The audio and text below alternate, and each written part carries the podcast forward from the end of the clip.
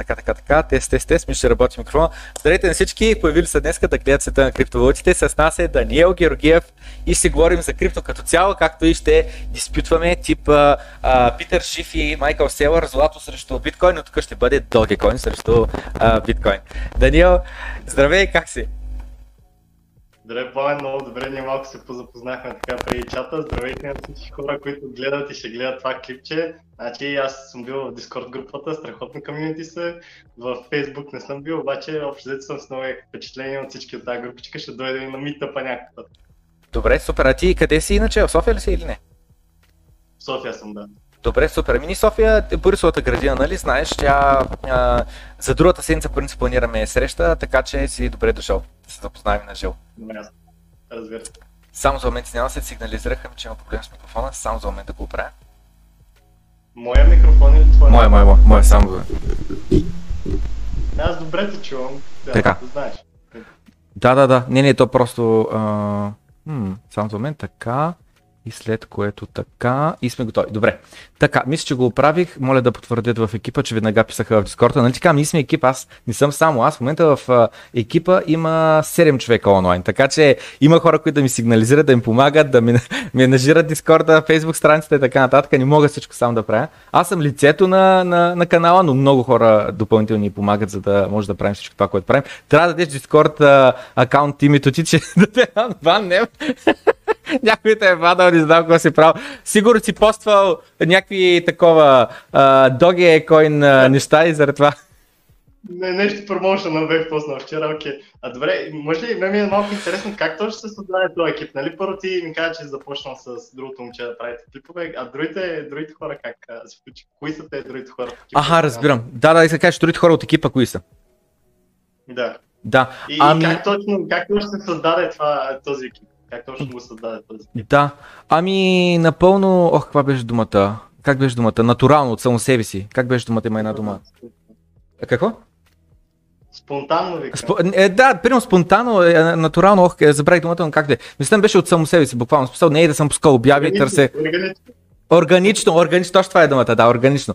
Мисълта беше, гледам сега, примерно Иво Станков гледам в екипа, значи Иво Станков той, а, как да кажа, беше от най-редовните а, зрители, и е от най-редовните зрители, а, постваше във Facebook страницата новини а, и съответно а, ми правиш впечатление, че постваше смислени новини. И ми стана ясно, този човек гледа редовно, интересува се от крипто, не само мен да следи, ми интересува се от следи нали, сайтовете за новинарските, поства а, това. Смисъл, че е първо деля време запознае, напълно отделно, и второ иска да помага нали, на общността, а, поства линкове. Веднага му казах, Иво, искаш ли а, да станеш модератор на страницата и така нататък.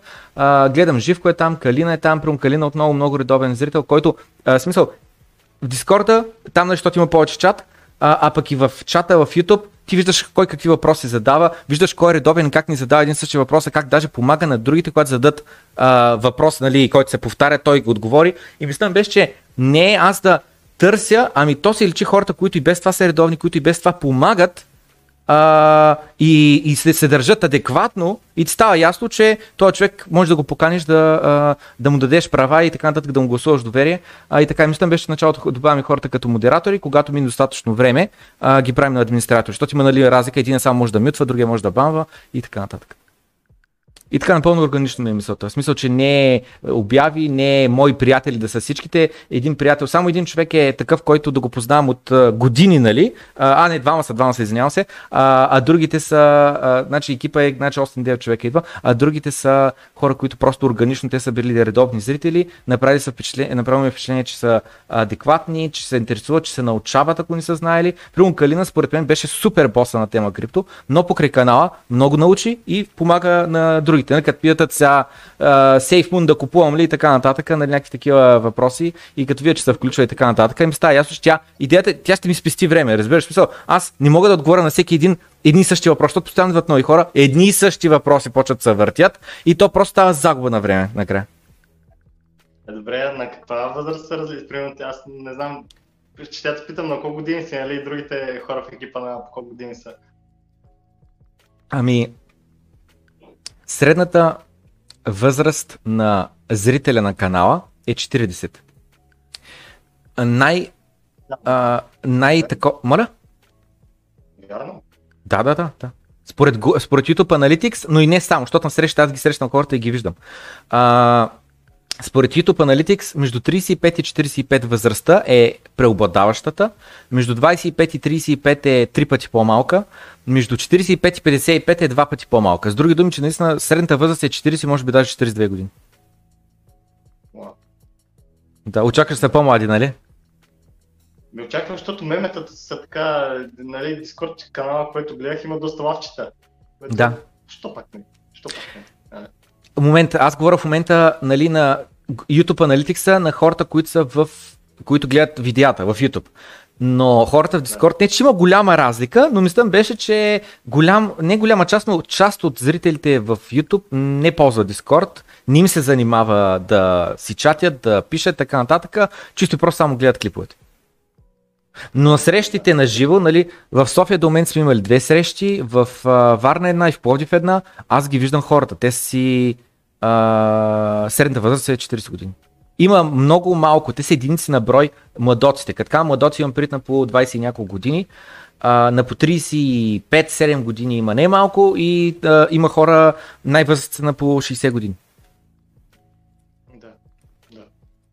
На едната среща един човек беше дошъл с двете си деца. Видимо човека е например на 40 години поне. Двете му деца на по 10 години, да. 5-7 години те си. И така. Много съм. Е, пак сте на по 20-30. Моля си не? В екипа викам пак сте на по 20-30. Ами не, не, смисъл в екипа, сега гледам ги, просто гледам към втория екран, защото там ми е отворен Discord екипа, като гледам, не, не, не, смисъл средната възраст пак е минимум 35, средната възраст. Да. Със сигурност е на 35. Не знам дали е повече, но със сигурност е на 35. Само един човек от екипа е на под 30. Само един. Много готин. Много готин. Да. Не, Добре, хубаво. Почнаха вас тъпите въпроси. не, не, те са нормални въпроси, няма значение. Кажи сега ти, кога за първи път чу, защото аз минах набързо през историята, моята лична преди да започне стрима. Моите хора са я чували 100 000 пъти, така че няма да я повтарям за тях. Знаят кога се интересувам от крипто, знаят защо съм започнал канала и така нататък. Ти кажи, ти кога за първи път чу за биткоин? Да, та, аз по принцип по професия съм програмист, бях програмист, нали? И в 8 клас мисля, че влезнах в такова училище за компютри. И там имаше един пичага, дето беше от Anonymous, нали, и купаеше крипто и, и много го промотираше, нали, викаше биткоин тук купае, тогава се купаеха по примерно, не знам, между 10 и 20 биткоина на ден. Не знам кога е било, примерно 2 там 9-та, 10-та, нещо такова. Но на какво къде купаеш? На лаптоп ли имаш преди? Ще купаеш по 10 биткоина на ден? Да, нямаше лаптоп тогава, не си спомням, имаше такива, а, как, как се каже, стационарен компютър, нали? И аз си пуснах тогава. И аз си пуснах един ноут, беше малък тогава, купаех си аз примерно по 5-10 биткоина на ден. Са, тогава, нали? Та съответно обаче то блокчейн след няколко месеца вземаше доста място аз викам, хай тази простия, нали, биткоин, аре, дай тук три, изтрих си, примерно, няколко стотин биткоина, сега ще инсталирам GTA San Andreas, нали, да си цъкам, да си играя WoW, какви сте глупости. И така, това е първата среща с крипто. Години по-късно, като, като при теб 2017 аз започнах активно да се интересувам отново, когато цената скочи тогава изнасях и една презентация, биткоин, защо да инвестирам в дигиталното злато. Мисля, че има в YouTube. Така пред 300-400 човека, нали? Стой, стой, имам няколко въпроса. Стой, стой, извиня, имам няколко въпроса. Чакай, чакай, чакай. Значи, в началото е било 2009-2010. Примерно купали са там а, лесно биткоините още на процесори и така нататък. Изкопал си, загубил си а, лолета, защото си казал, че Алабала пък много пространство ти взема на хардиска, нали така? Правилно разбрах. Да, не може да си инсталирам една игра и викам, аре, маха готов портфел. Да, да, да. да. Тогава не знаех private keys, public keys, не съм ги запазил. Нали? Ага, това беше... Да, да. А след това, между тогава и 2017 нищо ли нямаш? Дупка. Еми не биткоин, аз тогава станах програмист, работих си като програмист, бизнес си правих такива работи. И биткоин въобще не ти е минал през очите отново? Еми, не съм чел за него. Не, не съм Добре. чел за него и Добре. В смисъл, виждал съм от време на време статии, нали, биткоин чук на 300 долара, биткоин чук на 1000 долара, Аха. но, но 2017 така много ми се навря в очите заради етериума. Когато се появи Ethereum, смарт контрактите и аз си казах, вау. Нали, тогава, тогава наистина смарт контрактите и ECO-тата беше голяма лудост. Преди това, аз спомням, имаше още една лудост, аз съм се включвал в другата лудост, тя беше стартъпите. Аз много активно участвах в стартъп средата и в България и по света, когато беше 2014-2015, нещо такова. Добре, добре. Извинявай, просто исках да, да проверя. Защото при мен, нали казвам, аз чувах за биткоин отново и отново през годините и просто имам ясен спомен и такъв емоционален спомен, как всеки път една и съща мисъл, Мале колко е скочила цената, мале изтървах влака. И след две години пак цената още по-висока. Мале колко е скочила цената, мале изтървах. Но до там въобще не проявих интерес да се заинтересувам какво е блокчейн, как така е децентрализирана тази криптовалута, как, защо е лимитиран 20 милиона въобще. Никакъв интерес не проявих. Чак 2017 година проявих интерес и, и така. В момента, че аз в момента съм на 25, тогава съм бил на не знам на колко съм бил, обаче в такива години нали, те вълнуват по-скоро, ай тук да излезнем, сега не стигаш до ниво инвестиране. Нали. Стигаш да, на ниво инвестиране, според мен като минеш 25, като стигнеш до 30, тогава вече се търси, нали, дали имот да купувам, дали биткоин, нали така. Да, да, и капитал трябва да имаш. То много, много важно е, за да въобще да мислиш да има инвестиция, трябва да не живееш заплата до заплата. Защото ти ако живееш заплата до заплата, или ако живееш на джобни от родители, какви инвестиции, какви петли? Не, може трейдинг сега, нали? Сега, сега става, защото има трейдинг, нали? Вкарваш 1 долар и вкарваш 100. Но да, да тогава, тогава го нямаше това. Добре. Я кажи сега за презентация, значи 2017 правиш презентация. А как се стигна до тази презентация? Ами, започнах мега усилено да чета за Ethereum а, и за ICO-тата, защото тогава това беше популярно да правиш бизнес чрез ICO, но видях, че е такова измама и включих се в няколко криптогрупи, там се обясняваше, главно, главно темата беше купай Етериум и блъскаха, хората блъскаха копачки по някакви села, дето изоставени къщи, не плащат тока и по този начин изкарваха пари. Разбираш тогава, тогава беше един Съвсем наскоро да. гръмнаха по новините, съвсем скоро казвам, преди няколко месеца, 3-4 месеца гръмнаха по новините точно това за някаква къща покрай някакво село а, и за 2 милиона ми ще беше откраднато електричество. така че да. Това е, тарикатите, нали, намираха, купуваха някаква къща на села, пълниха с а, биткоин копачки и тогава спомням даже, че имаше един свършиха видеокартите. Най- най-големият проблем беше, че тогава нямаше видеокарти. Цените на видеокартите скачаха като цените на биткоина тогава. Беше нещо брутално, много интересни времена. Кои години това? 2017. 2017. Окей. Okay. Добре, ама нещо, защото мисля беше, че според мен 2017 вече не можеше да се купае на видеокарти. По-скоро Етер се е купал тогава или нещо такова, или някакви други коини. Защото... Аха, окей. Етер, Етер. А, окей, окей. Окей, окей. Някакви други тъпотики имаше, Zcash, Monero, тъмън, тъмън бяха прохождащи тогава тези неща. то, то, нали, общо взето Ethereum тогава стана първия, стана първия ауткоин с голяма капитализация. И бум, нали, бум на, бума на ауткоините тогава. Сега има още някакво бум, обаче вече по различен начин. Та, 2017 беше едното, че хората м- купаеха Ethereum, което на мен ми се струваше тъпо, защото може просто да купиш, да купиш биткоин и да го държиш и да използваш това, че е хеджиран срещу цената на тока. Общо взето това ми беше цялата логика тогава. Вместо да купаете Ethereum, купете си биткоин и го дръжте 5 години. Това, това им казвах на хората, това им промотирах. Другото беше, а, хората инвестираха в така наречените ECO-та, което да. според мен също беше глупаво, защото те нямаха абсолютно никакво приложение над, над обикновената фиатна валута. Разбираш ли? Тогава ECO-то беше просто начин, дали, дали ще е през Kickstarter или през частни инвеститори, през AngelList, тогава ECO-то беше просто модерният начин да натрупаш капитал. И повечето от проектите, като беше много, много очевидно, че нямах никакъв смисъл. Тогава в тази презентация общо дето как не инвестирайте в ECO-та, не купайте нали, Ethereum, купете си биткоин и другото не лендвайте, защото правиха се и такива лендинг роботи. Лендинг робота търси най-добрите лихви между 5-6 сайта и ги пуска. Примерно, но то лихвата беше примерно 4-5%, както в момента е окей, okay, между другото. В момента имам доста по-интересни идеи. Сега как изкривих се представите, тогава ни беше 0,01% лихвата в банката. А, така 4-5% са днеска, въобще не звучи лошо.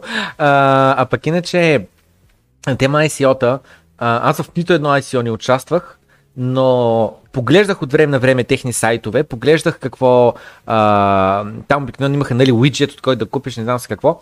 И и казваш, че било, как да кажа, нали, непълно безсмислено и че е можело реално краудфандинг да се направи през Kickstarter и не знам си какво, но през ICO-та ти реално не приключваш никакъв договор, нищо не правиш, чисто просто пращаш и етер на една определена стойност, за да купиш там от някакви токени там. Мислям беше, че е било по-лесно на измамниците да направят най-различни ICO-та за най-различни простоти, които нямат никакво бъдеще, но да оберат парите на хората. И се сещам, а, каза, че нали си е личал за някои неща, че а, нямат никакво бъдеще, но се сещам, имаше един ICO ли беше, какво беше за някаква компания, която уж това, което ще да направи, което абсолютно има лойка. И тогава се оказах, че има лойка. Не инвестирах, но се оказах, че има лойка. И днес, години по-късно, все още виждам лойката. Та идеята им беше следната че те ще копаят биткоин, като в едни големи камиони сложат копачките и просто ще ги местят където трябва по света, където е най-ефтин тока. И по принцип, съвсем наскоро, а, нали, един човек така беше казал, когато си в бизнеса на купаене на биткоин, не си в бизнеса на купаене на биткоин, ами си в бизнеса на арбитраж на електроенергията. Където е най-ефтина, отиваш там. И, и съответно нали, експортваш от там електроенергия, когато нали, купуваш ефтина електроенергия, превръщаш я в биткоин, продаваш биткоин и си плащаш сметките. Както и мислям беше, че до ден днешен това за мен все още има абсолютна логика. Ако наистина има легит компания, която търси външни инвеститори, които да им дадат пари и да могат да си е, вършат нали, цялата работа, да задвижат бизнеса и така нататък, за мен абсолютно има лойка. Защото съвсем примерно, съвсем примерно, в момента в Китай хидроенергия, не знам с кой е най-ефтина ток света, утре съвсем примерно, сега може да кажа някой голяма простия, някой дете разбира от соларни панели, сега да не ме нарежда, но мисля беше сената. Примерно в Дубай, в не знам с къде, а, направят някаква ферма с, с такива светлини панели и там е, ще се появи най-ефтиният а, ток в света. Има лойка. Прехвърли копачките за една седмица, ако трябва, спри нали, продукшена за една седмица, прехвърли го в Дубай и нали, използвай още по-ефтин ток, а, за да купаеш а, биткоин. Да, това, това даже аз се бях замислял за това, но по същия начин го мислех, нали, че хеджа тока тогава. Което в момента аз тази година си продавах всичкия биткоин, защото леко се промениха нещата. Нали? Тази година пак а, ай, в началото на минал, в края на миналата до началото на тази година пак проучвах нали, всичките крипто неща и реших да си продам биткоина, защото леко се промениха нещата с Proof of Stake, според мен. Според мен. Лично мнение, пък Илон Мъск това, дето направи с Dogecoin е доста доста брутално. Добре, чакай малко. След, след това ще влезем в догито. Я кажи сега за, за биткоина и казваш това, което се промени с Proof of Stake. Какво имаш предвид? Така, та, аз ще започна какво, какво ми е в моята глава. Нали? Аз мисля да се държа биткоина 50 години и да си го използвам или някое дете да прата на училище или за пенсиониране и така нататък. Но биткоина се дигна тази година на примерно Какво? Това е цената на сигурно? На 50... Ага. Ня, някой ми чука тук, ама не мога да разбера защо. Като стана на 55 000 долара. Така. И майка. Стана 55 000 долара и аз викам, добре, то е 100 000, това, тази цена е рентабилна ли, какво се случва с другите крипто? И гледам, нали, сега Етериума, гледам Дефито, гледам Декса. Това, това са новите неща. Дефито, стейблкоини да ги лендваш и бороваш, т.е. да теглиш кредити и заеми с стейблкоини. Декса, децентрализираните ексченджи, където можеш да си пуснеш всяка криптовалута, Uniswap, SushiSwap, какво беше там друго? PancakeSwap, нали така? Така, така, да. И в момента и, и Dogecoin се появява с това, че се буства, има кредибилити. В момента това, което се случва, повечето криптовалути нали, искат да се преместят към Proof of Stake, за да няма consumption на тока. Което всъщност беше нещо, което според мен дава стоеността на биткоин. Според мен стоеността на биткоин не я дават нито холдерите, нито фундаментално това, че е децентрализирана криптовалута, ами стоеността му дава тока. Това, това само за момент. Теорема. Добре, само за момент. Това не съм съгласен, така че дай да спорим. да почва дебат. не съм съгласен, че, че тока му дава стоеността. Не съм съгласен, защото когато изгориш един ток, а, ми, ти никаква работа не си свършил. Изгорил само един ток, тъй че ме интересува, че си изгорил един ток. Това за мен и носи стоеност, разбираш? Мисъл, пусте 20 кружки днеска светнати. Ей, ти ни, ти ни свършиш нищо полезно, като гориш тока, вършиш нещо полезно, ако тази светлина ти трябва, я използваш. Към момента съгласен ли сме? Да. Добре. И съответно мислята беше, че при биткоин копаенето самото горене на ток е безсмислено до голяма степен. То не е полезно по никакъв начин. Ти хабиш ток. Обаче, Proof of Work консенсус алгоритъма заявява, че общо взето, който гори най-много ток, той ще добавя следващия блок. Не е точно така, но нека така да го кажа. И съответно по този начин хората започват да се преварат, кой ще изгори най-много ток, за да за да а, такова, за да а, а, добави следващия блок и да спечели блок реорда, от в момента е 6,25 биткоина. Така. И съответно мисълта беше следната. До момента а, а, за мен стоеността от горенето на ток при биткоин идва не, че гориш ток, това е напълно обяснено, за какво гориш този ток, но идва от това, че за да атакува някой мрежата, за да е холтне с 51% атака, то той трябва да изгори а, а, ток, нали, за да може да атакува, трябва и той да гори много ток. И съответно, и трябва да има и правилния хардвер, но това е друга тема. И съответно, мислям беше, че за мен, нали, стоеността от Proof стоеността на биткоин идва наистина от децентрализацията, това, че аз съм спокоен, че като напусна една транзакция, никой няма да ме спре. Второто идва от това, че колкото повече ток се хаби, колкото по-висок е хаш рейта, толкова аз по-спокоен спя, че никой не може да направи 51% атака. И добре, ама да, давам ти пример с нещо, което правя с 5 дена, нали? Създава съм един токен, който ще се раздава много децентрализирано. Така. така. Това, това е едното от нещата, които каза, нали, че децентрализацията е 51% така.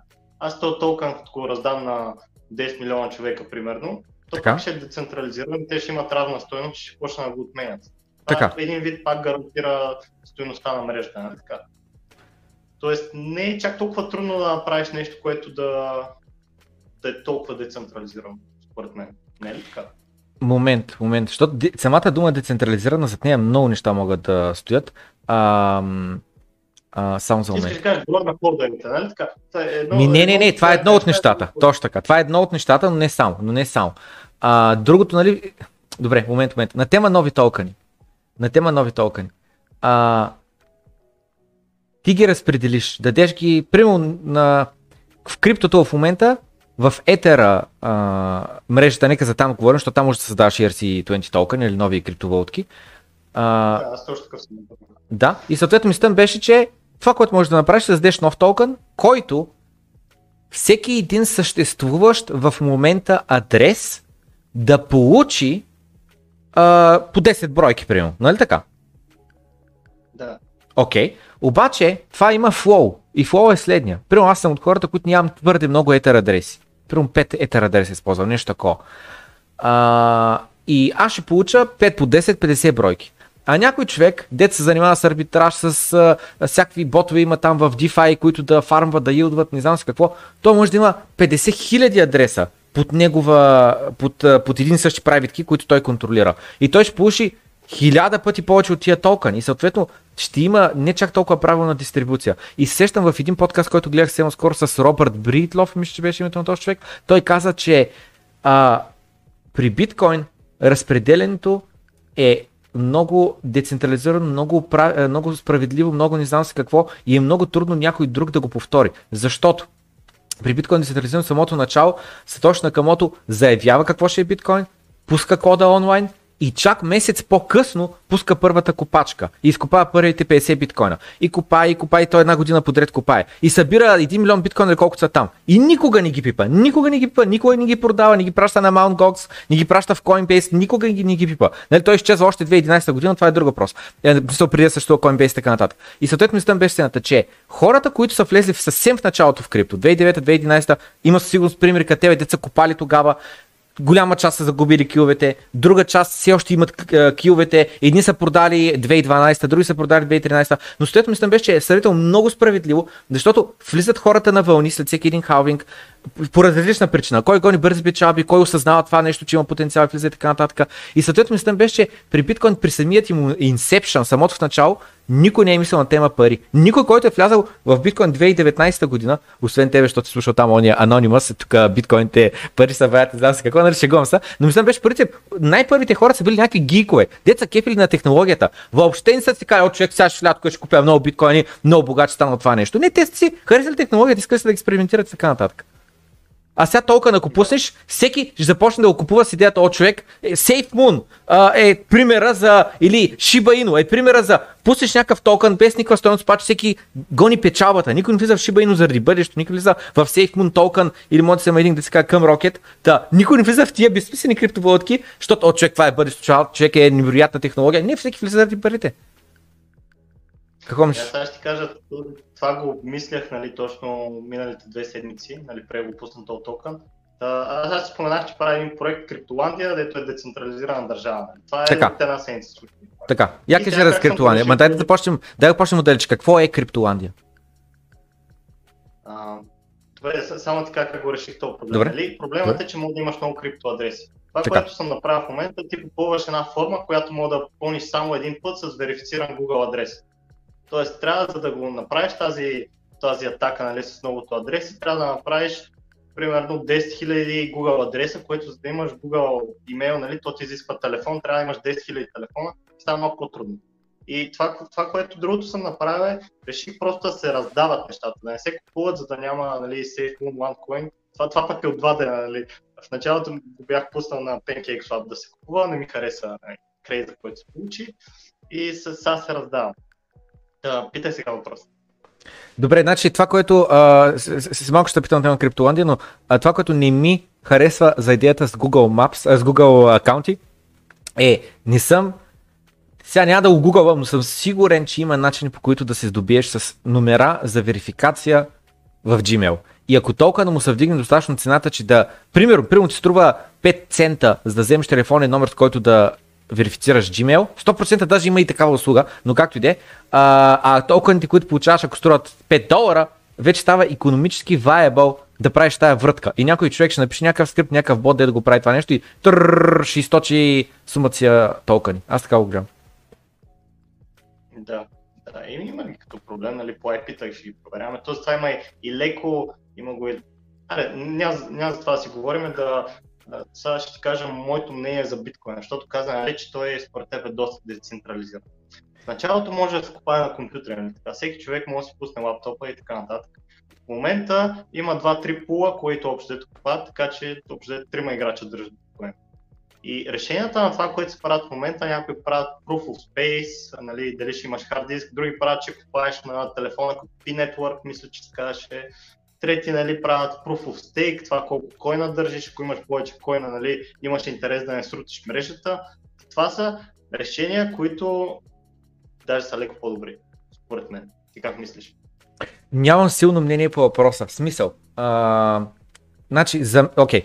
Имаме Proof of Work, нека за тия стари. Те има сигурно 10 консенсус алгоритъма и това нали наричат консенсус алгоритми. В смисъл, ам, имаме Proof of Work, Proof of Stake и Proof of Space. Нека само тия трите. Въпреки, че сигурен съм, че има поне 7 други, които в момента не мога да назова, но ги има. Така. При Proof of Work гориш много електроенергия, при ASIC майнерите, при тия, които са GPU-тата на етера, не гориш толкова много електроенергия, нали така? Да. Добре. Ще, ще, ще, кажа, защото ако правилно разбирам, нали, с приятели копачи, които съм говорил, те ми казват, сметката за ток е примерно 30-40 лева за 5 видеокарти. Съответно, видеокартите, стоеността на видеокарта е много по-голяма от стоеността на месечният разход за електроенергия. Докато при ASIC майнерите, месечният разход за електроенергия, стоеността е сравнена с стоеността на хардуера, е доста по, а, процент е доста по-различен. Не знам какъв е, не знам какъв е. Примерно един ASIC miner, ако струва 10 000 долара, не знам колко ток ти хаби на месец, наистина не знам, но със сигурност е доста по-голям процент, а, отколкото при, при GPU-та. Както и да е. Та мислям беше следната. Това ти е при Work. А или хабиш доста за, за хардуер и малко за ток, или доста за хардуер и доста за ток, нали, както и при биткоин. Така. При Proof of Space, идеята е, че там често казвам, повече хора могат да майнват, защото а, ма не, какво защо? Реално при Етера в момента GPU-та им скочи яко цената, защото се изкупиха GPU-та. И в момента, нали, Chia има една нова криптовалута, дето Proof of Space плюс Proof of Time е тя. И идеята е, че ако това нещо гръмне Chia койна, ще видиш как много набързо и хард дискове няма да има. Не само видеокарти няма да има, и хард дискове няма да има. А, така, а при Proof of Stake, там за мен наистина има огромна логика, защото наистина, нека да кажем, че имаш 5 големи кита, които всеки държи по 15% от саплая.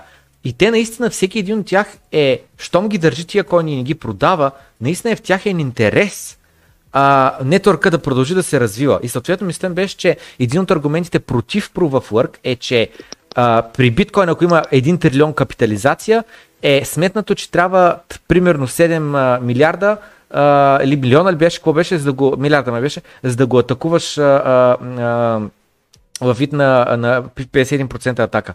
Докато при Proof of Stake ти трябва да изкупиш 50% от supply. Това е абсурдно. Как ще изкупиш? Ти докато го изкупиш, то направо се обесмисли да го да атакуваш тая мрежа. В смисъл, че се самоубиваш буквално. Много по, според мен е по-трудно да направиш 51% атака на Proof of Stake система, отколкото на Proof of Work система.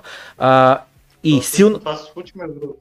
Аз ще ти кажа Къде? малко точно това се случи миналата. Ами, що мислиш, че напечатаха 10 трилиона долара? За да спасат хората, не за да си изкупат криптото. Mm. Mm. Може, не знам, не знам. Нямам силно мнение. Да, да, това... не влизаме тях така конспирация, но е напълно възможно. Нали? Да, да, е, бих се съгласил. И, и мисля беше за първа фърка срещу първа стейк. Нямам силно мнение по въпроса. За мен и двете работят. И Proof of Stake разбирам къде идва сигурността и при Proof of Work разбирам къде идва сигурността. Там е а, на при Proof of Stake един от аргументите, които чух, които наистина много ми хареса, беше, че на едно Raspberry Pi, на едно малко а, а, а, компютърче, вкараш го в контакта и си стейкваш коините и си валидираш така нататък и никой не може да те хване, че ти в момента стейкваш примерно за милиарди долари от твоя апартамент, а, стейкваш нали, коини и валидираш. Докато при Proof of Work, ако вършиш голяма работа от, а, голям процент от работа за мрежата, ти ще хабиш много ток, и реално, ако искат от правителството да намерят, могат да намерят по това колко ток хабиш от електроенергията. И ще кажат, чакай малко, той стои село, нали? Що са хаби толкова много ток? Я да видим какво става там. Така че геометрич, географски си ам, такъв лесен за намиране и атакуване, да ти хванат копачките. Докато при в стейк буквално не могат да те намерят просто. Да. И въпреки това чувам хора, които уважавам тяхното мнение и казват Proof of Stake не работи, Proof of Stake е и така нататък. И ни, обаче не съм чувал аргументите защо, но как да кажа, когато за мен някой, който си е, съм си изградил вече някакво мнение за него, че наистина много ги чатка нещата и той каже нещо такова, а, остава един question mark за мен, защо го каза. Ти виждаш ли някакъв flow в Proof of Stake? Нещо, някаква дупка, някакъв проблем? Не, е, проблема е при инвеститорите, защото биткоин до момента растеше експоненциално. Нали? Аз съм вкарал на 3000 и съм си купил биткоин, това за 4 години се дигна 10 пъти, нали? което е 10 000%. И така. съм го продал. Така. И това е експоненциален растеж.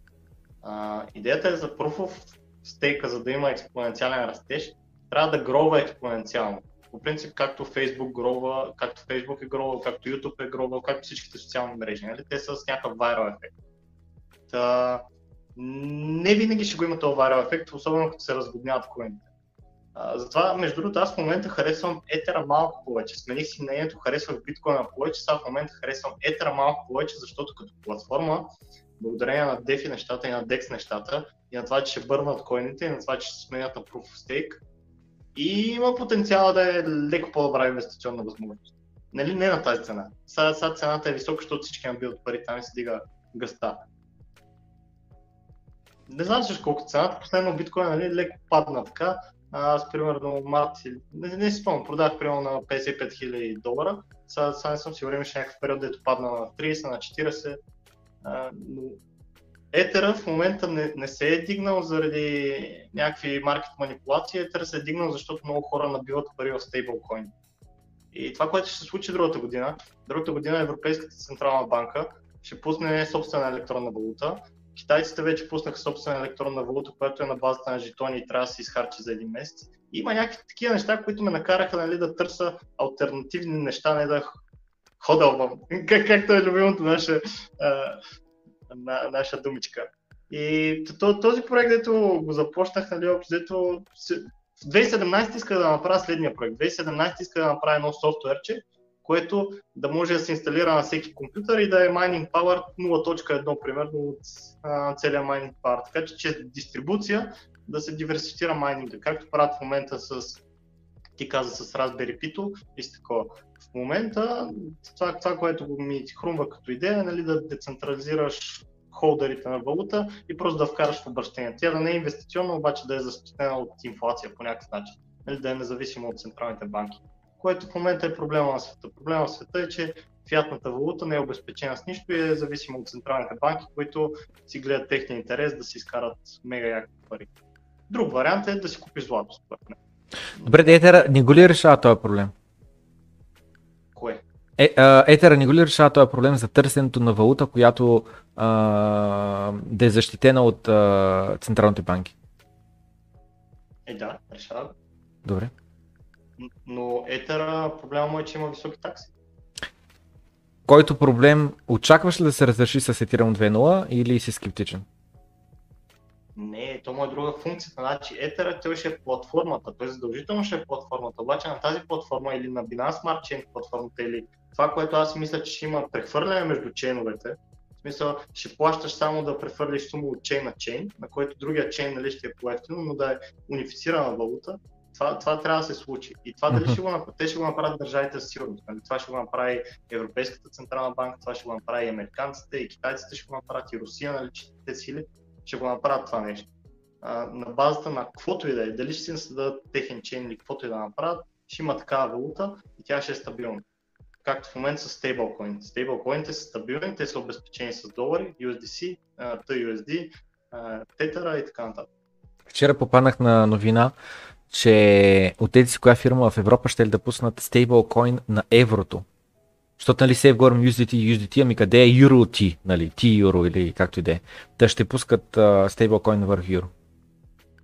Еми аз мисля да пусна на лева цяло. И ти представяш си между другото това нещо, като го пуснат, в момента в който те пуснат дигитално, не дигитално, нали, стейблкоин Euro, Форекса, реално, от него ден нататък може да се случва върху DeFi. Невероятно. What a time to be alive. like what? По принцип, what a time, обаче what a time ако нямаш пари. What a time ако имаш пари, защото хората се чудят къде си ги дянат. Нали, голямото богатство се чудиш къде си го дянаш. Общо взето. Това е огромен проблем. Представи си, приема, че ти в момента имаш 100 милиона. Те. Как точно ще, как точно ще ги защитиш тези пари следващите една-две години? Защото ако нямаш, това богатство може да дойде към теб, нали? То ще се преразпредели. Със сигурност те това му викат The Great Reset, нали сега, точно на тази пандемия и всичко. Големият тресет. Преразпределя се богатството, никой не знае как още, нали? Ние сме малки играчи, тук коментираме си в някакъв подкаст, но големите играчи това вече е измислено, преценено, разделено, всичко е ясно и ще се случи. Няма как да не се случи. Да, проблема в момента е на много богатите хора, примерно имаш 100 милиона, ай, или те не са толкова богати, те са 100 милиона, обаче да кажем имаш 100 милиона и как да си ги разпределиш. И гледай какво е решението на Илон Мъск между другото. Илон Мъск е много хитър, защото той каза, аз имам милиарди, нали? Какво ще направя? Ще завладея, ще завладея една криптовалута. И той буквално завладя Dogecoin, за да може да се запази стоеността следващите години. Добре, я, я говорим сега за Dogecoin. Кажи, какво според тебе а, прави Илон Мъск с Доге и според теб той притежава ли Доге и ако да, притежава ли а, а, как се казва, significant, нали, такъв голям процент от Доге саплая? Така, според мен света е разделен на, на нива. Примерно на най-високото ниво са централните банки, там не се знае кой е контролира. Той Илон Мъск и всичките милиардери, те са едно, там, едно или две нива по-низки. Обаче те знаят какво ще се случва. Илон Мъск, като знае какво ще се случва, се казва, нали, аз трябва да се запазя стоеността или стоеността на Тесла, или не знам си какво, и ще купувам Dogecoin. Според мен той е най-големия холдър или в юнион с други тех билионери са най-големите холдери, защото Dogecoin го споменава и Марк Кюбан, и Илон Мъск, и разни други селебритата. Да, използват го. Добре, Марк Кюбан нали го добави Култо, като... Култо на Догето е, че Култо на Догето е, че има ниски такси, лошото е, че много му флукшетва цената. Примерно аз за преводи, понеже прехвърлям от наляво надясно, ползвам, много ми харесва Bitcoin Cash. Много ми харесва Bitcoin Cash, харесва ми Ripple, ми харесват Stablecoin. Те, те са нещата, които много ми харесват в момента за прехвърляне на стоеност наляво надясно. Да. Добре, щях да кажа, а, Марк Иван нали добави а, Доги като разплащателно средство а, за неговите билети за неговите, неговата там зала. И съответно въпросът ми е следния. Казваш Dogecoin, едно от хубавите неща е, че имам ниски такси. Добре. Тия ниски такси, ни, а, а, тъй като Dogecoin нали, е форк на биткоин, Не знам какво. А... Само за мен, че ми казват колегите с малко закъснение да се намаля микрофона. Готово намали го. Извинявам се за всички, които съм спукал. Знаеш какво случва тук? Какво? Не, знаеш какво се случва? Аз понеже говоря малко по-силно и говорим тук някаква баба явно се ентусиазирала и тропа с бастуна всека секунда много ме дразни. Направо ще, ще отида след малко, аз мисля, че я чувам откъде, ще отида като свършим разговор ще кажа, какво правиш бе, бабе, какво толкова ще да направя? Ще я почерпа се и бомбонки да се радва.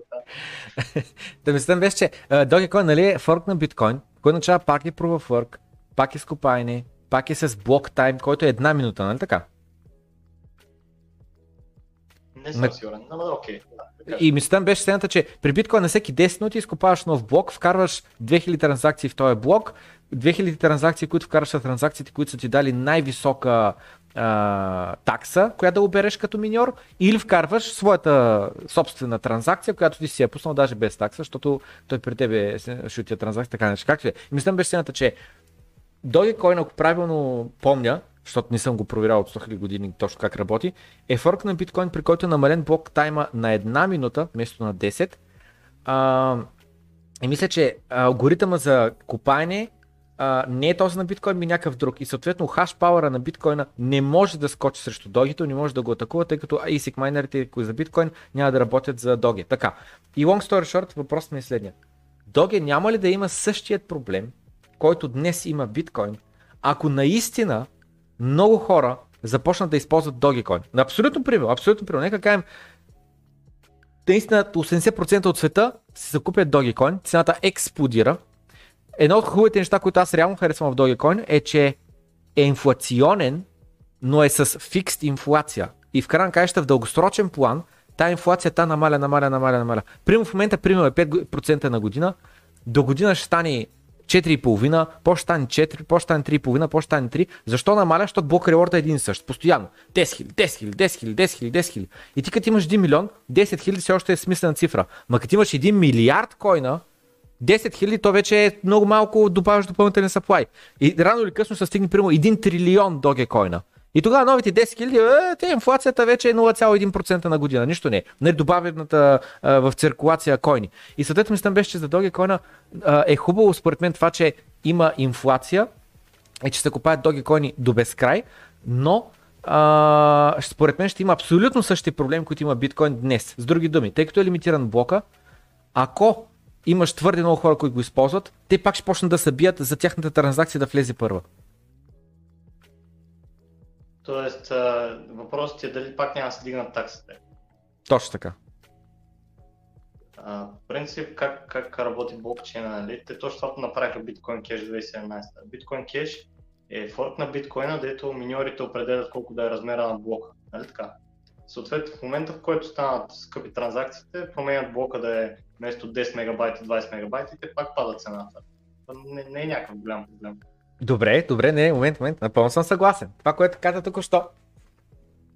Абсолютно има лойка в него. И с други думи, напълни са блока, почва да се вдигат таксите, увеличаваме размера на блока, нали така? Да. Добре, обаче блокчейна ти трябва да го пазиш вовеки, трябва да пазиш от първата транзакция до последната транзакция, защото така работи проверката. Той е, бит, той е биткоин в момента Dogecoin. Той е Doge, който ти го имаш. Как така го имаш? Къде дойде? Е как бе? Дойде от този адрес, той ми го прати. А, добре. Отиваме на ония адрес. Добре бе. То доги, къде го имаш? Откъде дойде? Е как откъде? От там. И се връщаме, връщаме, връщаме назад, докато стигнем до момента, в който този, това доги е било изкопано. Чисто тук що създадено. Нали, в началото е имало първото доги, после второто, после трето, после четвърто, петото и после са започнали транзакциите. И съответно мислям беше, че за да можеш да направиш тази проверка, трябва да пазиш целият блокчейн. И ако увеличаваш блок сайза от 10 мегабайта на 20 мегабайта, на 50 мегабайта, на 100 мегабайта, блокчейна експоненциално започне да расте. Примерно в момента е 500, а, а, 50 терабайта ти е блокчейна, той ще стане а, 100 терабайта, после стане 200, после стане петабайта. И проблемът е, че това нещо няма ли да наруши децентрализацията, защото в следващия момент ти ще окаже, че трябва да имаш цялото тук сървърно отделение, за да държиш блокчейна на хардисковете ти. Помня, аз съм човек реалист и ще ти кажа, че според мен децентрализацията никога няма да сработи. Mm. Винаги ще има богати хора, винаги ще има бедни хора. Винаги ще има един процент. Mm. Сега съм на мнение, че това няма как да се промени. Колкото и, както и да гледаме света, винаги ще има 1%, които ще контролират останалите хора. В смисъл, Защо? в момента то е в момента Visa и Mastercard, нали, те правят милиарди транзакции в секунда. И Palantir, Palantir може да проследи всяка транзакция, откъде е дошла и да ти дойдат тук службите и да ти чукат на вратата и те убият. Плюс това се случва в момента през банковата система. Дали ще е през Dogecoin през каквото и да е. Това може да се случва, когато те ще го контролират. Или Palantir ще си сложи Dogecoin просто вместо Visa, или някой криптобилионер ще си направи компанийка. Ще съм... не, не го виждам като някакъв мега проблема. Проблема, проблема при мен в сегашната ситуация е, че няма инвестиционни възможности. Аз единствените инвестиционни възможности, които ги виждам, е просто да се включиш в клубовете на Uniswap, Binance, PancakeSwap, нали, като, като провайдер на liquidity. И втората възможност е да се включиш към лендинга и борвинга на стейблкоин. В смисъл, аз това го виждам като възможност в сегашното време. Не, не виждам като възможност биткоина, въпреки че онзи ден пак си купих, нали, като падна на 40 000, малко вкарах, но не, не смея нали, да държа някакви огромни, огромни суми. М- някакси несигурно време ми. Е. Несигурно време ми и може би се връщаме към някакви фундаментални неща, които дали ще са някакъв тип стока, която не се разваля, дали ще е имот, дали ще е някакъв природен ресурс, земя или злато или каквото и да е. Та, в момента, според мен, проблема на Проблема е, че няма готини криптоинвестиционни възможности, защото това, което се случи последните 10-15 години, мисля, че малко, малко изчезна. Не знам, аз съм тъпо звучи, но съм леко песимистично настроен за, за, за изкарването на много пари в момента. От крипто говорим, или?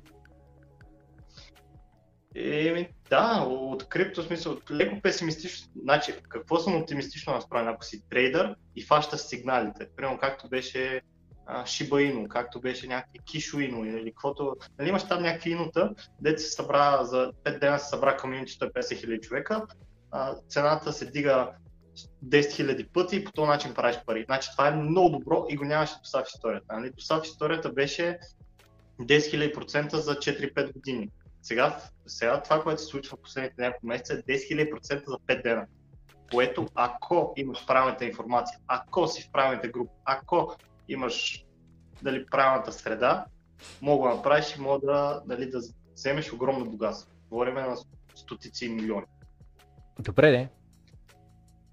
Съгласен съм с теб, но не съм съгласен с теб. Сега ще покажа защо. Защото, а, ако, дека повторя няколко главни точки това, което казвам. Шиба Ину, 10 000% не за години, ми за 5 дена, а, може да изкараш милиони, ако си в правилните групи а, това е, нали? Правилно хванах. Не просто ако си много добър трейдър. Сега, нали, Ма, преди... то, това не е до трейдър. В смисъл, да. тук ти, ти ни шортваш и ни лонгваш, това е за мен трейдинг, ами това, което правиш е а, чисто и просто да таковаш. Да... Виждаш ли ми екрана между другото или не? Че си на мобилно устройство. Да. Добре, да. мисля, беше това е графиката на Shiba Inu. Тия 10 000% за които говориш, те са от тук до тук. Който е купил okay, в момента, който е купил в момента Shiba Inu е яко на загуба. Който е купил на върха... Да, той ще пада, той точно му свърши това. Аз не, не споря, че сега е инвестиционно възможност Shiba Inu. Аз просто казах, че ако си го купил преди да го лиснат Binance, т.е. Mm-hmm. ако имаше вътрешната информация, че Binance ще го лиснат и беше купил предния ден преди Binance да го лиснат, mm-hmm. те ще направо да изкърти. Който е вкарал 1000 лева на върха, в момента има 150 лева. И мислям беше сената, че това е една криптопирамидка. В смисъл, че това е нещо, което то пъмпва ама без основателна причина. Пъмпва просто защото пъмпва. И всички хора, които не са влезли на дъното, ами са влезли по-късно, ако не излязат малко на печалба, ами държат, в момента в който те станат на загуба, край, те ще са вовеки на загуба. Пада надолу, пада надолу, пада надолу, защо, блидва. Защо блидва? Защо му пада постоянно цената? Защото то не решава никакъв проблем. То бъдеще няма. Той е чисто просто един ERC20 токен, който а, няма собствен отделен блокчейн и така нататък. И съответно мислям беше Shiba се получава някакъв хайп покрай него, TikTok инфуенсъри, не знам си какво, пъмпват го яко, 10 000% за 5 дена и след това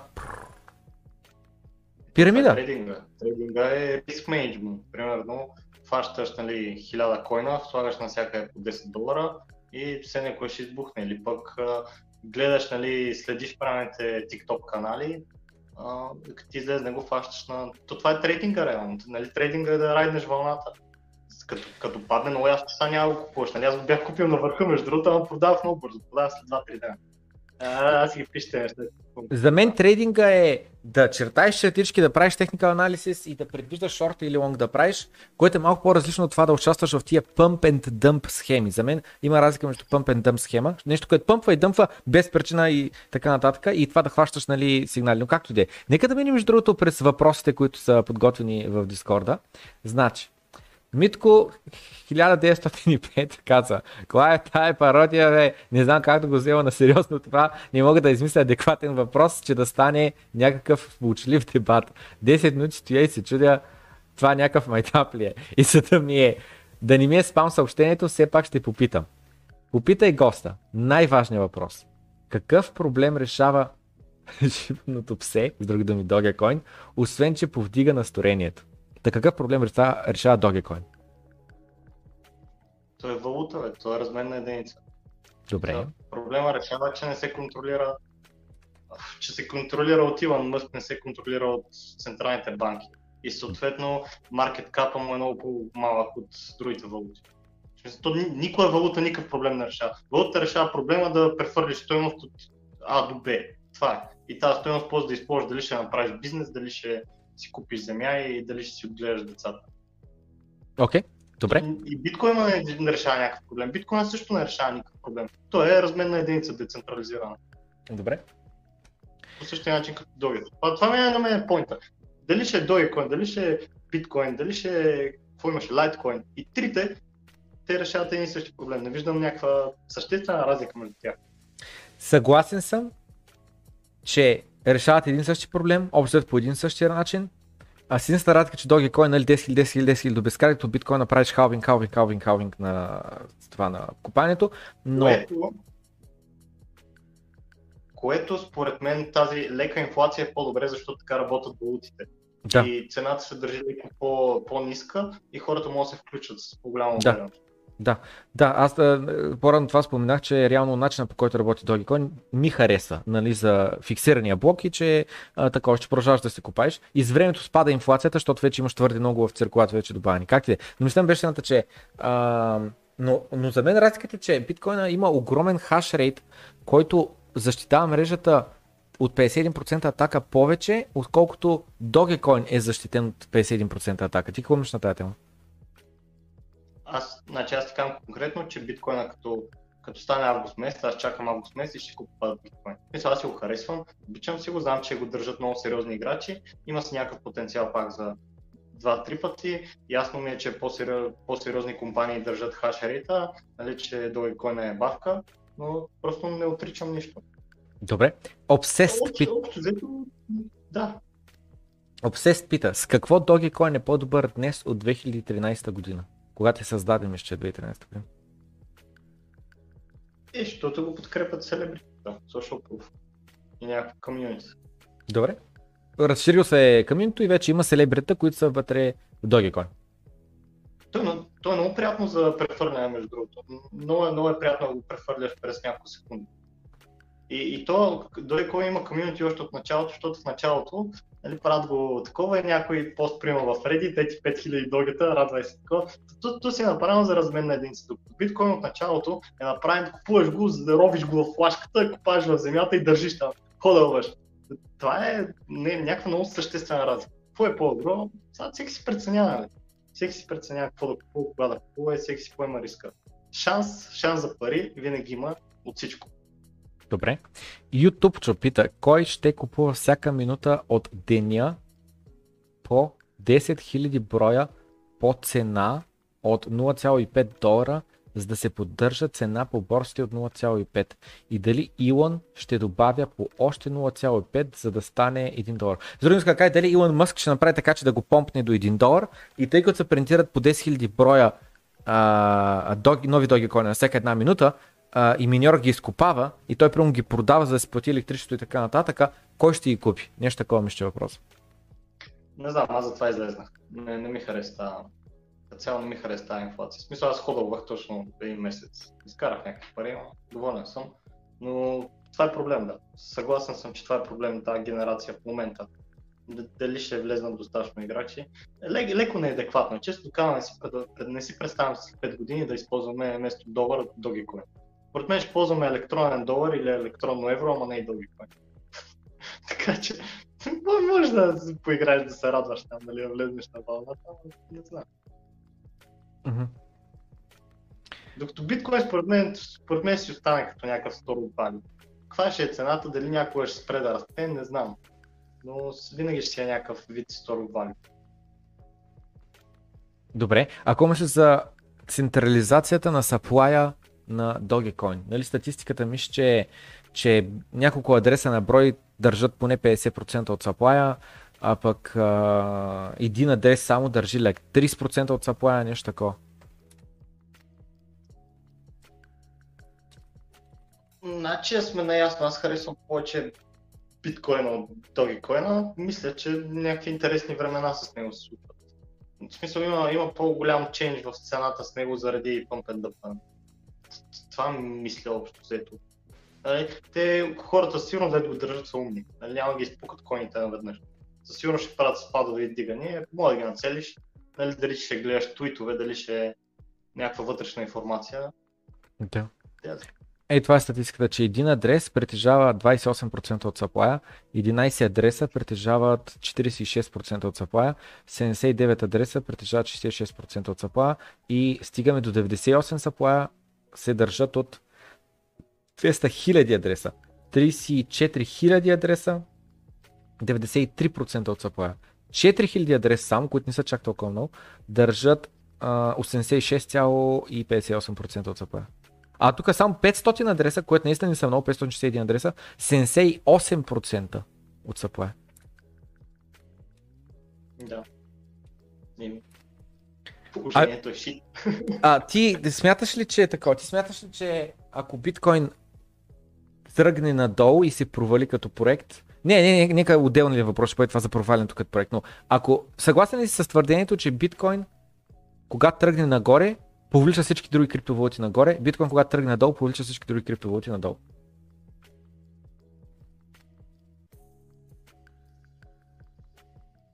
Да. Добре, а защо е така? А защо е така според теб? Защото има най-голяма, най-голяма маркет, най-голям маркет кап. В смисъл, най-много пари се движат там. Ако не се казваше биткоин, ми се казваше по друг начин. В смисъл, ако Dogecoin имаш по-голям маркет кап от биткоина, той ще да повлича другите, според мен. А ти като каза, че се продава биткоините на 50 в какво ги а, инвестира парите? Или стоят в а, кеш? Дефи. Е, малко си теглих да се радвам, си купа разни неща. Малко в стейблкоини лендване, малко в борсичките ликвидити. Е така. Някакви такива работи. Добре. Мислям си още. Трябва, трябва, трябва хубаво да се... Това, между другото, цялата година ми е проблем. Някакси работата ми е много по-малко, отколкото мисля нали, как да си запазя това, което съм изградил до момента. Нали, не говорим само за продажбата на биткоин, говоря и от работа, каквото си изкарал, от бизнес, каквото си изкарал, нали, всички тези пари, дето по някакъв начин ги имаш, нали, имотите са, са леко по-скъпи, дали пък имот, дали такова. Това, това ми е казус, може би, от една година. Добре, а за DeFi какво мислиш? Да? А? Точно това ще е за тема DeFi. В момента с 5-6% лихва на стейблкоините според мен е доста добре. Има горе-долу сигурност, защото е а, хеджирано с долара, нали? Въпреки, че долара сега сигурно ще падне много. Те, те имат такива периоди, ето 1,4, не знам дали сега няма пак стане 1,4. И да, това е готино там, нали, процентите лихва в момента го няма това, освен и, и много якото е, че си дава тази лихва всеки, всеки ден, разбираш ли? По принцип в другите лендинг opportunity дали ще, дали ще раздаваш кредити, дали ще участваш в peer-to-peer лендинг схеми, там лихвата получаваш на период от месец, може би 3 месеца, докато тук всеки ден. Това, това го няма такова нещо. И вкараш, е сега тръгваш с 10 милиона, вкарваш ги директно в дефи и тези 10 милиона на 5% лихва, колко са ти? Тя е 1 милион, не мога да На 1 милион 50к? На 1 милион е 50к.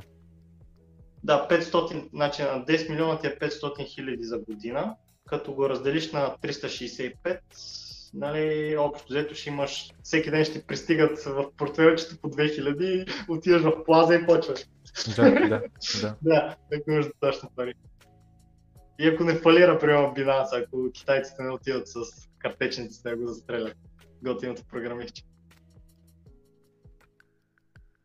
Това е топа в момента, това е топа, ако имаш много пари, много яко. Много яко. Няма, до, до момента не го е имало това в историята. Всеки ден да ти капат парички. Нали, де, даже да Робърт Грин, а, Робърт Киосаки, да те обясняваше с а, богат татко, нали, да купуваш имоти, а ги рентваш, дори рентването на имотите е всеки месец. И отделно, че имаш поддръжката, ти щупат нещо, трябва да го ремонтираш. При дефитата единственият риск ти е долара като пада. Което е яко. Абсолютно да. И си мисля, нали знаеш, в Uniswap, в децентрализираната борса, има възможност за провайдване на liquidity. В смисъл, а, даваш две криптовалути, прямо Ether и Bitcoin, и даваш възможност на хората да слапват едната за другата. И да. мисълта беше, че много съм excited от възможността за а, такова, от възможността за дигитално евро, не дигитално евро, стейблкоин евро, а, върху Ether мрежата, защото буквално, буквално това, което можеш да направиш е да закупиш 1000 евро стейблкоин, 1100 долара или колкото идва там стейблкоин и да ги сложиш в Uniswap и да ги слапва. Идеята е, че аз не ми се занимава сега а, с такова, не ми се занимава с а, а, как се казваше, само секунда, с а, Forex да търгувам, но това, което ни дава възможност, сега ще шерна екран, това, което ни дава възможност uh, Uniswap е uh, в pairs USDC към USDT. Ето го, ето тук. Значи USDC към USDT uh, 24 hour volume, значи 30 милиона долара, 34 милиона долара са били слапнати между USDC USDT за последните 24 часа.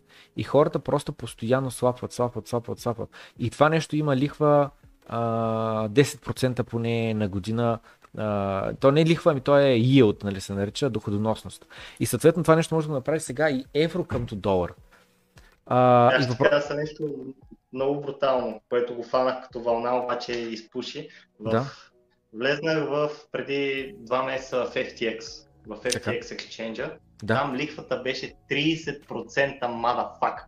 На стейбъл 30%. Я вкарах примерно една сериозна сума, е, примерно вкарах едни 100 хиляди и изкарвах на ден по 50 лева. Разбираш ли, което nice. 100 хиляди на ден по 50 лева, на месец да. по 1500, нали? Това го нямаше в света. Толкова бех excited и явно, и не го казвах на никой между другото, това не го казвах на абсолютно никой, защото си знаех, че аз съм го намерил като възможност и влезнах в маймуните и падна на 5%, викам, ей, мамо, стара, аре, сега вади парите, аре, сега ги трябва да се определя, много се ядосах тогава. Е, не, то нормално смисъл. Като има някъде голям yield, рано или късно хората надушват и става еквилибриум. Уравновесяват се. Това си вика, това е пенсионира се, повече няма да работя в живота ми. Един месец изкарвах такива пари. Мамо, стара, е, това се почна на тележката. Добре, иначе да, DeFi наистина е много ексайтинг. В смисъл, наистина да имаш възможността да си ленднеш парите на някой друг, безрисково и той да поема риска, че трябва да ти ги върне с а, лихвата и съответно ако ти, ако ти дължи на тези 5% лихва, той трябва поне 10% да изкара с тия пари, за да може да има печалба, нали? И той си поема отговорността какво да прави с тия пари, за да може такова. Просто наистина е невероятна възможност. Иначе аз в момента и аз съм съгласен това с теб. Реално този проект, дето го започнахме, той е много откачено. Това сега не съм ти влизал в детайли, обаче мега гига откачената работа правиме. И свързах с един човек, дето претендира за една територия. Той иска да прави държава, нали? Узаконива по всичките международни закони, ще прави държава. Аз викаме сега ще обезпеча за валута, ще правим. Целта е нали, да направим нова държава призната, което не знам дали ще се случи, ама ще пробваме, ще пробваме, какво го Звучи твърде откачено за да стане, ама аз обичам такива. И да стане, да не стане, това ще е яка история. Супер. Супер. Ами, а, а, добре, а кажи един от въпросите да кажеш за криптоленд. Смисъл, как, има ли а, Ultimate Goal, колко човека се занимават с това, Ам, сега, нали, кажа за държавата, нали, има там някакви документи, документация, която трябва да се оправи по тия неща, но ако наистина може да и да се признае и каква е идеята, ще има ли там Zero Crypto Tax и така нататък? Ами, така, за, за момента идеята е събирането на комьюнити, нали? Той е там по някаква схема съм го направил. Първите 100 човека 10 милиона коина, после от 100 до 10 хиляди 1 милион коина да се раздадат нали, на хората. А, да няма финансов интерес в момента. Тоест просто раздаваме коини на адреси през, през тестовата мрежа. После от тестовата мрежа го фащаме и го прехвърляме това на реалната. Имаме да речем 10, 10 милиона човека, казваме ето ни държавата, ето ни това сме ние хората, признайте ни, признават и тази валута автоматично се обезпечава с земята на държавата. И по този начин, като валута обезпечена с земята на държавата, тя първо, че има стоеност, второ, че няма инфлация, трето, че може да и се дига стоеността и става въобще много готино. Са, как мисля да се скалира това? Значи, за момента стоеността е, мисля просто да направя партньорство с всички компании, примерно в България и в Европа, така че навсякъде където и отидеш, като кажеш, аз съм от Криптоландия и да получаваш някаква отстъпка нещо като мултиспорт карта за всяка бизнес. Това е в началото и някакси ще се отменят. Тя. Неща ще видим докъде ще го караме. Крайна цел, по принцип, крайна цел е хем да, хем да имаш някакво store value, някаква валутка store value, в смисъл, аре да не, да кажем, че станеш милионер, нали, спекулирай си с други, обаче просто да знаеш, че това ти купува, тази валута, една бройка ти купува един хляб, да знаеш, че до живота ще купува един хляб, пише дигитално. Защото в момента това, тази функция е на златото. Нали? Винаги е била на златото, но златото не е дигитално. Златото първо не мога да прехвърлиш до другия край на света за една секунда. Второ, че имаш а, марджина на купува-продава ти е примерно 5-6% и го има този проблем. То, да, е, това е горе-долу. Добре, смятам, не значи, доста сложни са нещата покрай това да имаш примерно някакви отстъпки и така нататък. Те обикновено за да направят отстъпка, това означава, че някой в момента ти намаля цената от нещо, намаля си печалата. За да може той това да го направи, това нещо, той трябва да има економическа изгода. А ти директно да намаляш цената на продукта си, економическа изгода нямаш, освен ако някой друг ни те възобнови и нали, загубените пари. Какво ще кажеш? Не? Економическата изгода е, че ти дава нови клиенти. Реално, комьюнитито са нови клиенти на тези бизнеси. Разбирам, да, окей. Okay. А на тема златото и цената на хляба и така нататък, нали, ако абсолютно примерно 5 грама злато в момента са а, един хляб, идеята е, че нали, злато няма как винаги 5 грама са един хляб, защото ако чрез иновации, чрез технологии по-лесно произвеждаме хляб, то тогава има лойка хляба да падне до цена и 2, и 3, и 2 грама за един хляб.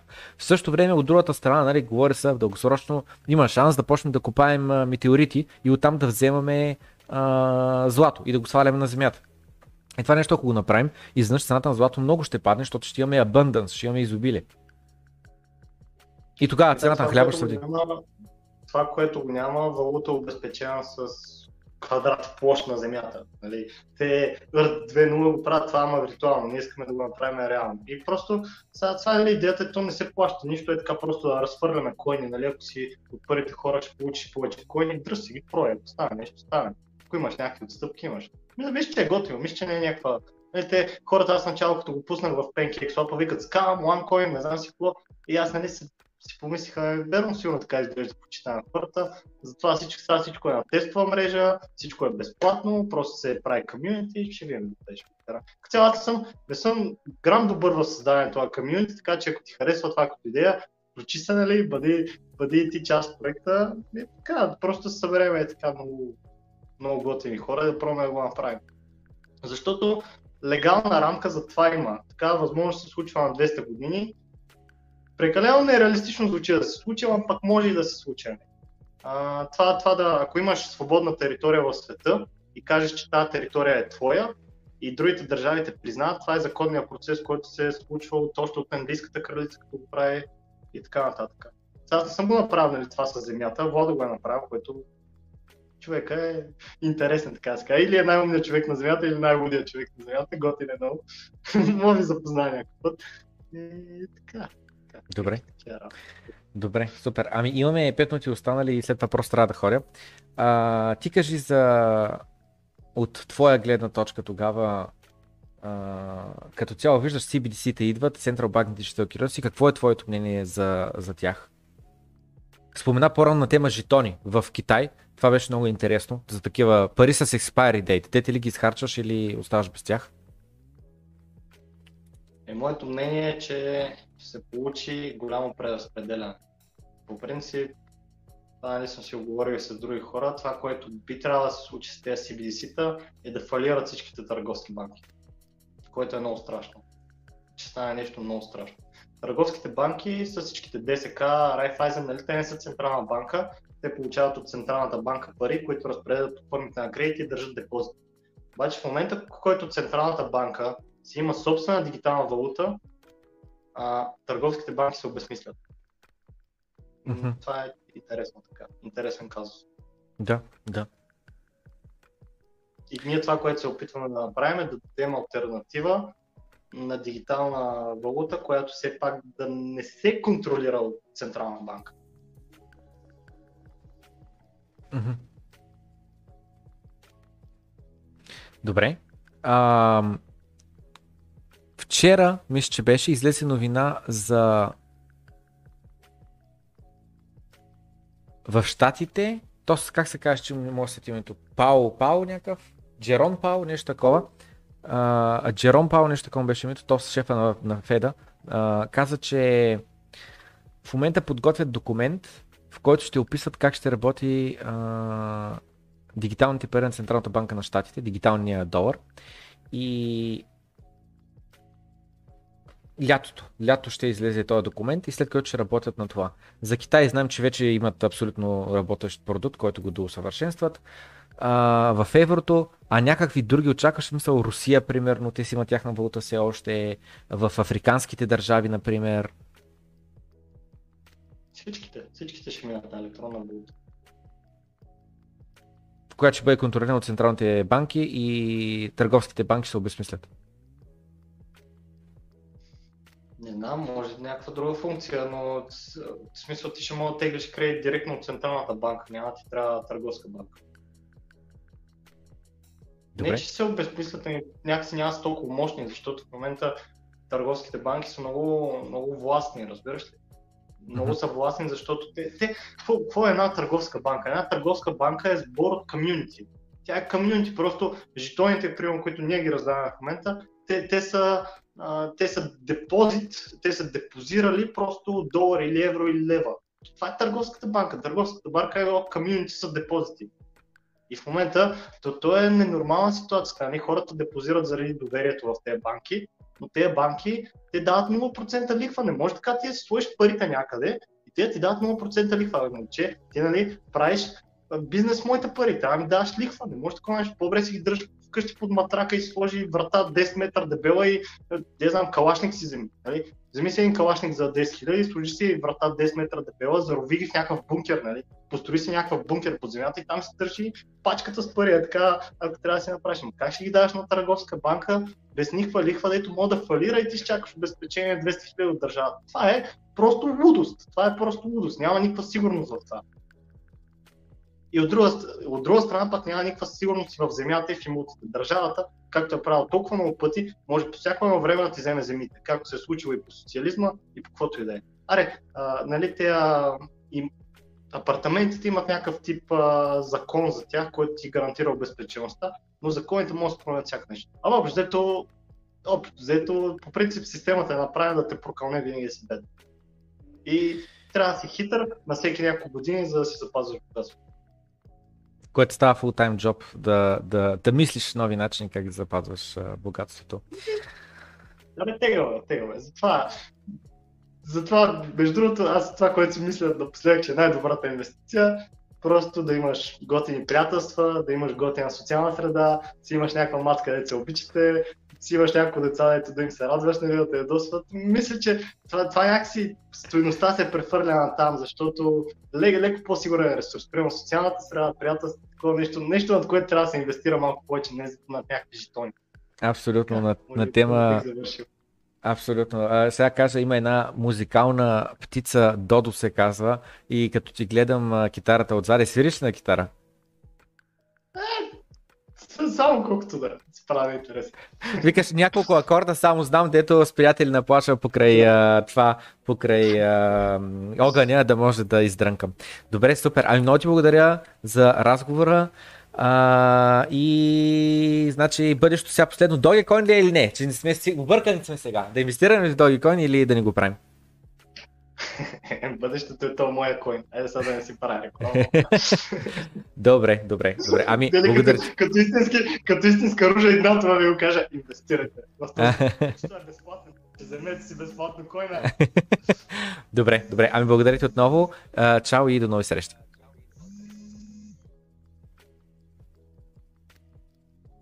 Ало. Ало, да. Викам благодаря ти отново. Чао и до нови срещи. Да, чао. Чао и на всички хора. Чао. Чао, чао.